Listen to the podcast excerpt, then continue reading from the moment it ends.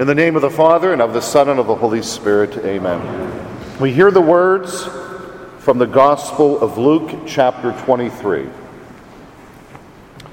When they came to the place called the skull, they crucified him, and the criminals there, one on his right, the other on his left. Then Jesus said, Father, forgive them, they know not what they do. They divided his garments by casting lots. The people stood by and watched. The rulers, meanwhile, sneered at him and said, He saved others. Let him save himself if he is the chosen one, the Messiah of God. Even the soldiers jeered at him. As they approached to offer him wine, they called out, If you are king of the Jews, Save yourself. The title of this conference is Save Yourself. The religious leaders, what they saw was only death. The Roman soldiers, all they could see is death. The bystanders, all they could see is death. The criminal, all he could see is death. Most of the disciples, in their fear, all they could see is death. And so, no wonder people are shouting out, Save yourself! Save yourself from all of that. Get off that cross. Save yourself from the pain and suffering. And yet, just hours before that, at the Last Supper, Jesus and the apostles were chanting Psalm 136 For his mercy endures forever. So, in that same faith, would we not understand that God's mercy is enduring in that moment of death?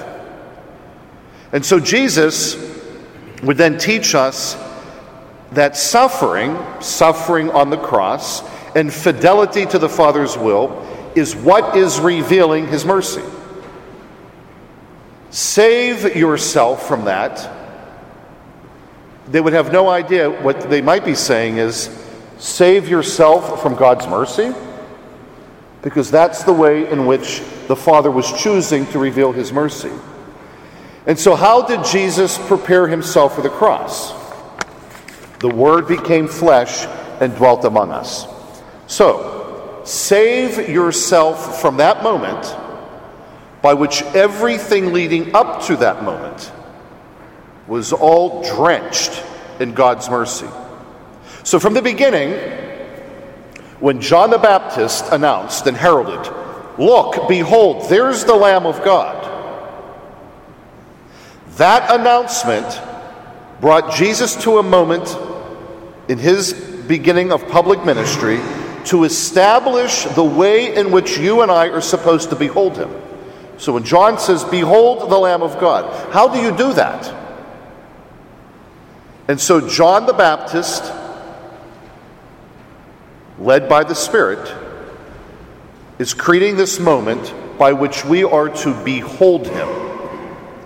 And so it's time for Jesus' baptism.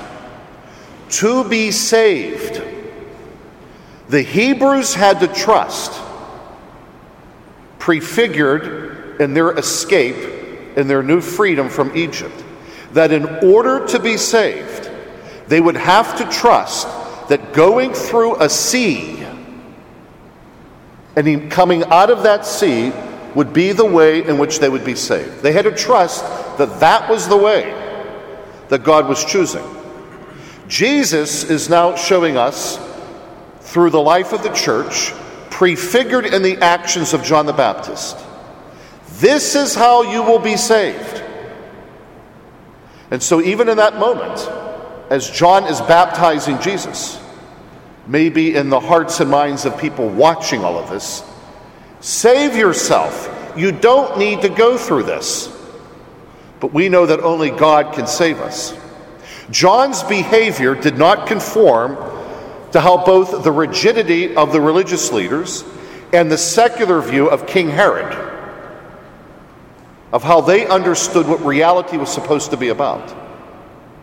Save yourself from this nonsense. It looks strange.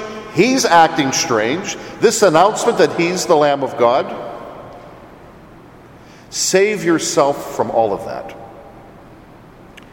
How does then Jesus, as he comes out of those waters of baptism, teaches us in this new moment that he's created for us? What does he do? He's going to teach us, as newly baptized, how to confront evil. Now, why would that be one of the earliest experiences of the newly baptized? Jesus is going to teach us. If you want to be saved, only I can do it, and a part of that salvation is the way in which you, with me standing there, are going to confront the temptations. And so Jesus teaches us very vividly as the scriptures would reveal. What the devil proposes in this newly baptized Jesus are earthly factors to respond to the hungers that Jesus experiences in his human nature. He's in his late 20s, he's in his early 30s. Jesus, out of a spiritual discipline of fasting, and out of the limitation that's a part of the Father's will at this moment in his life, is now given these earthly factors to respond to his hungers and his thirsts. Even the power to see all the kingdoms of the world. With a seductive voice, Jesus, save yourself from all of this stuff that you're going through. The renouncement of those earthly factors factors by which Jesus would then respond man cannot live by bread alone. When we renounce the earthly ways that we think can satisfy a hungry heart, we're still going to be hungry. We're still going to be thirsty. And Jesus is teaching us in that hunger and thirst, as he's directly confronted with his own temptations, how to be saved. Save yourself. The human reaction that does not want suffering, the human reaction that does not want a personal discipline that in any way that can hurt us. And so, as we begin this year, everyone in this chapel wants to be saved. Who are those voices, or what are those voices that you've been hearing this past summer, this past year, that might be saying, Save yourself from that seminary. Save yourself from celibacy. Save yourself from this rigid 2,000 year tradition that says this is the truth, which has to exclude other people's opinions. Save yourself from all of that. You're reasonable. You've got your own mind. Make up your own decisions. Save yourself from rigid obedience. And so, in those voices that are telling you to save yourself from all of this, what are the temptations that you experience? Because as Jesus renounces those voices, man cannot live by bread alone. I cannot live by what you're telling me. But I still thirst, as he would say from the cross. He is still hungering in that desert as he's renouncing those temptations. And so each seminarian, every priest, every Christian, as we are confronted with temptations right now, as you discuss these things in spiritual direction, as you confess them in the sacrament, as you sort through this in the external forum with your advisor, as you get some counseling to help sort out the way in which your body and mind is reacting to these things, how will you master those temptations? How will you order them? How will you conquer them? How will you confess them? How will you purify them? That initial habit is an internal, personal, spiritual exercise. And Jesus is with you. Our baptism forever conforms us to Him and he to us. That is his priesthood. We are with him. Only he can save us. But we are being asked in that salvation to know and to understand in self mastery this is my temptation. If we ignore it, if we try to repress it, push it away, you will never master it. This personal spiritual exercise that begins is also ecclesial. It is being played out in the context of the body of Christ. Discipleship is never, ever personal. And so, in this community, in ways that are quiet, personal in your prayer, you're nevertheless being asked to confront these temptations as a man in this community. There may be new temptations that you've never experienced before, new seminarians. And so while you have mastered to this point all of those things, don't be so prideful, don't be so naive to not think there are new ones. So, what are the voices, maybe just these last 10, 12 days? Be ready for those voices that will be speaking to you throughout this semester. They may be internal voices, that's the whisper of the devil. They may come to you from family and friends. Save yourself is going to be echoed throughout this semester. The temptation might be, yeah, I'm going to save myself tonight with a bucket of wings and a pitcher of beer and sloth. I'm going to save myself with good old porn. I'm going to save myself with cheap gossip. I'm going to save myself by being uncharitable to a brother seminarian. I'm going to save myself from being in accepting mediocrity and not fulfilling my academic requirements because I'm special. I'm a special person.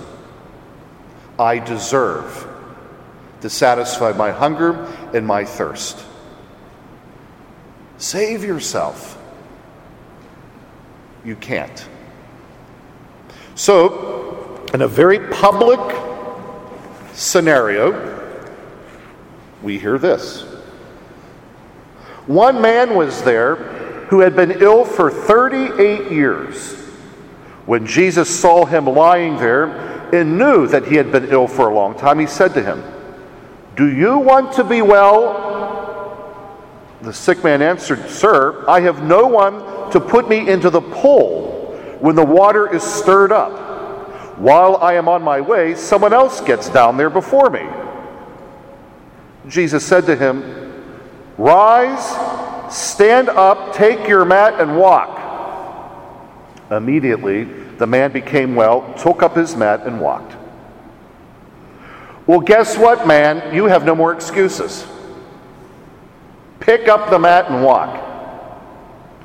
Maybe the temptation is even to leave the mat behind. It stinks. I've been sitting on that thing for 38 years. No, take it with you. As we talk so often, those wounds of Jesus weren't left behind. That stinking cross was not left behind not in any way to show us what we did to him, but for him and his sacred heart to show us, this is how much I love you. Don't ever forget it. Take that mat with you. Don't ever forget that from here on, you have no more excuses. Walk, move forward. And that was done in public.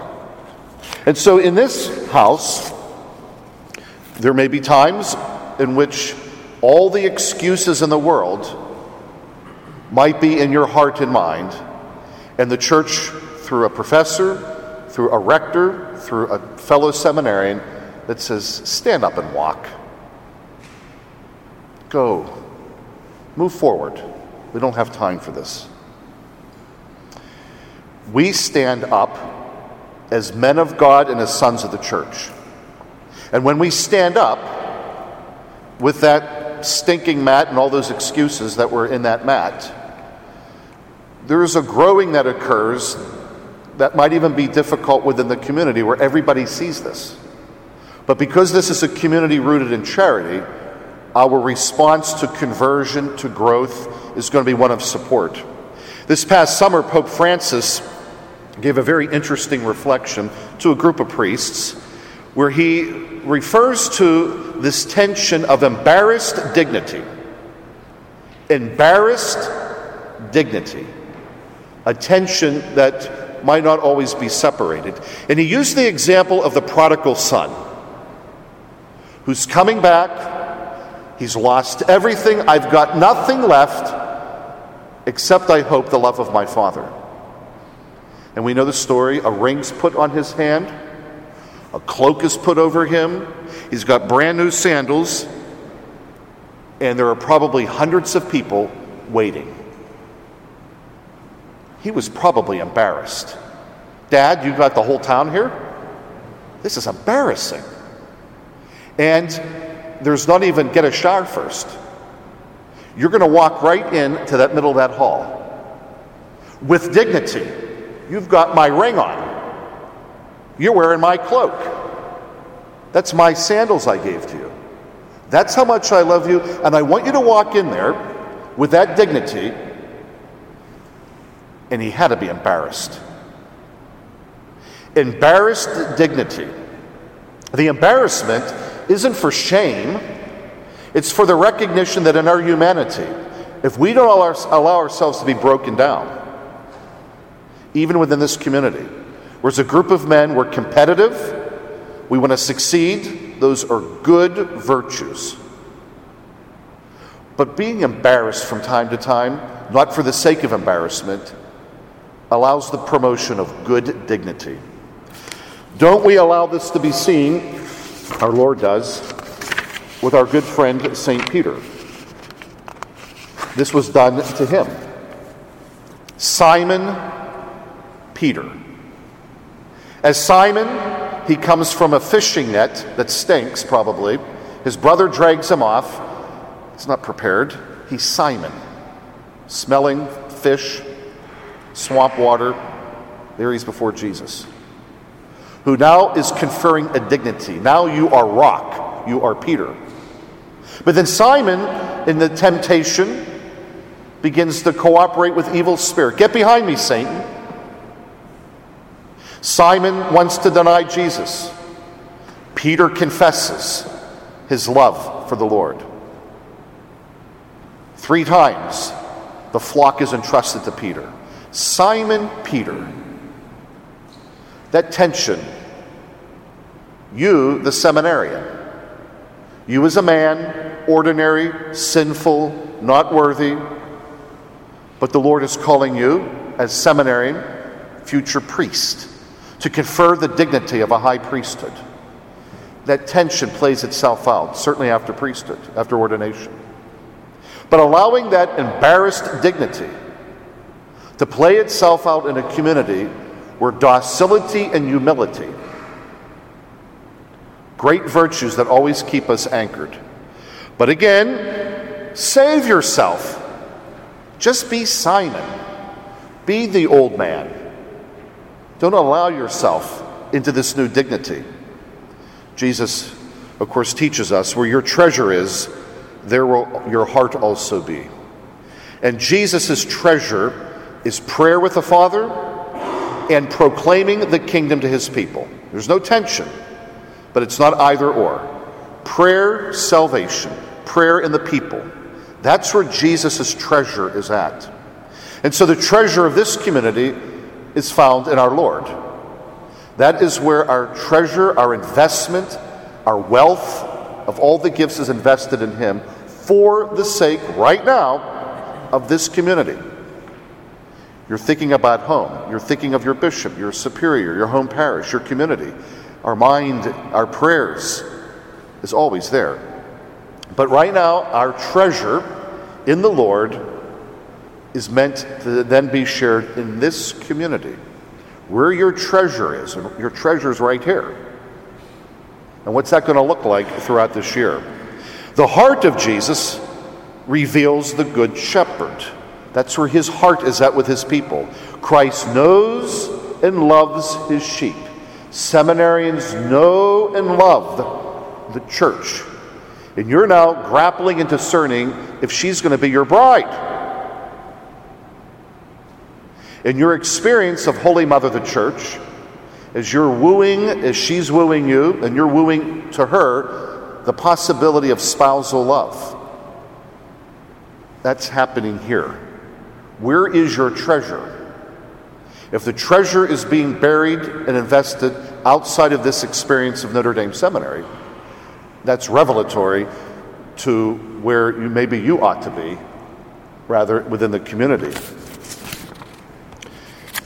Our Lord teaches us with that heart of a shepherd where the investment of his treasure is in the Father's will and amongst the sheep, as we have talked so often here about where that shepherd is to be. The shepherd is in the middle of the community. Seminarians are fully immersed in the community. They know their brothers so well. They know how to pray for them. They know their anxieties. They know their cares. They know each other's joys. They know each other's suffering. That's a sign of a good sheep who's going to be a great shepherd. If he doesn't practice that in this community after four to six years, it isn't magic, then he really never was a part of this flock. He was a guest, he had a dormitory room. A good shepherd is because he's a good sheep, he knows his brothers that well. He's also a sheep that doesn't want to let any of the other sheep left behind. In this community, who gets left behind socially? Who gets left behind academically? Who gets left behind in poor human formation? Who's getting left behind because they lack pastoral skills? Who's being left behind because we never see him here for, for a holy hour in the morning? Ever. Who's being left behind? As the shepherd of this flock, I'm trying to keep my eyes open so that none of you get left behind. But you're preparing to possibly be a shepherd, a spouse of the church.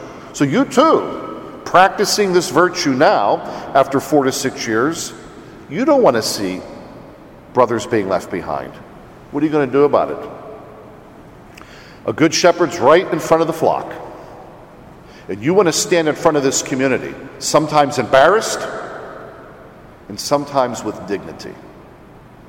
So you're going to push yourself to be in front of whatever flock that's going to look like that day.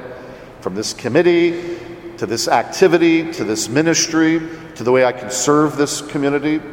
And sometimes I'm going to make mistakes. Sometimes I'm going to fail. Sometimes I'm going to misjudge. And I'll be embarrassed. But that's all right. A sheep that learns how to get to the front of the flock after four to six years will one day know how to stand in front of it and guide and lead people to Jesus. So I would hope that as voices are saying, no, keep your head low, don't let them see you. Navigate through the duck. I'm not gonna, I'm gonna get through this whole system. They'll never know what I really think. I'm gonna just step here, step over there, and, and dance my way up to ordination. That's the dance I'm gonna dance with.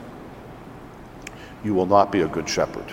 But, but, but people are saying, save yourself from all of that process. You might hear that in your own heart and from the lips of, of other people.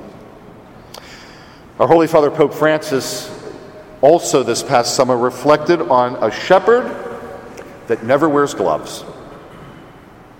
He told the priest this past summer, take your gloves off, get dirty. Now, tomorrow we have to wear gloves. Okay. But in this community here, yeah, we're going to take, take the gloves off. See, when Jesus uses those, those sacred words, this is my body, this is my hands, these are my lips, this is my voice, given up for you.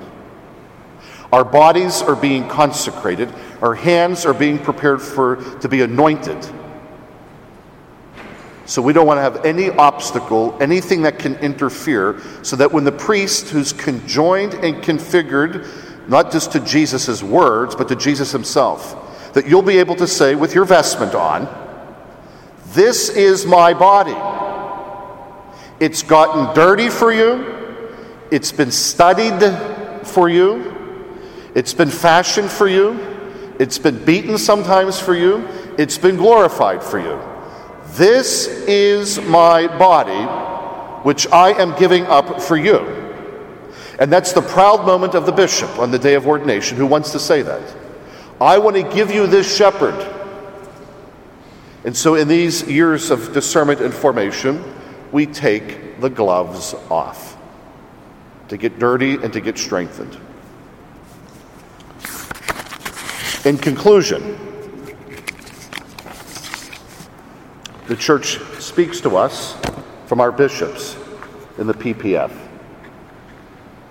The goal in this formation is the development not just of a well rounded person, a prayerful person, or an experienced pastoral practitioner, but rather one who understands his spiritual development within the context of his call to service in the church, his human development within the greater context of his call to advance the mission of the church, his intellectual development as an appreciation of the church's teaching and tradition, and his pastoral formation as participation in the active ministry of the church.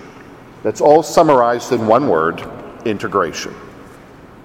And so while we have uh, spoken often about the four pillars of formation, I've reminded you that that is an inaccurate translation. In the Latin, it's the four dimensions of formation. If we look at pillar, pillar, pillar, pillar, as the bishops will say, we can be successful in each of these pillars, but they're not relating to one another. It's the four dimensions of priestly formation. And so, in those dimensions, there is a symphonic, organic relationship in ways where they're not always operating equally. So, yes, from time to time, one might say, I don't have enough time in my spiritual life. Then there's something wrong in your spiritual life. There's nothing wrong with your horarium or the role of life. Because we're operating out of a spirituality by which our study, by which our human formation, by which our pastoral activity is flowing from. But our time is organized in a way where there will be moments during the academic year where intellectual formation and other dimensions are operating at a higher end, and other things may be operating at a lower end, where over Christmas in the summer.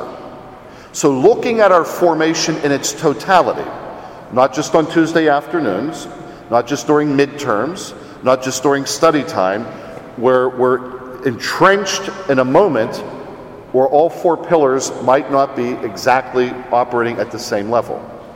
So, your discernment is to look at the whole capacity of your formation, then to be able to have self mastery over it, so that the integration that our bishops are anticipating in all of us can be achieved in a realistic manner. But again, when those moments are not where we think they should be, save yourself. And we may be tempted to start pushing back. Cynicism and pessimism reveals itself most strongly when we're not attuned to the voice of Jesus. Only He can save us. If we try to have personal direction over saving ourselves, we will be disappointed, we will fail, we will fall, we will struggle because we think we can do this without Him. So we don't want to ever buy into those words save yourself. He can save us. Let us praise the Lord. God will provide.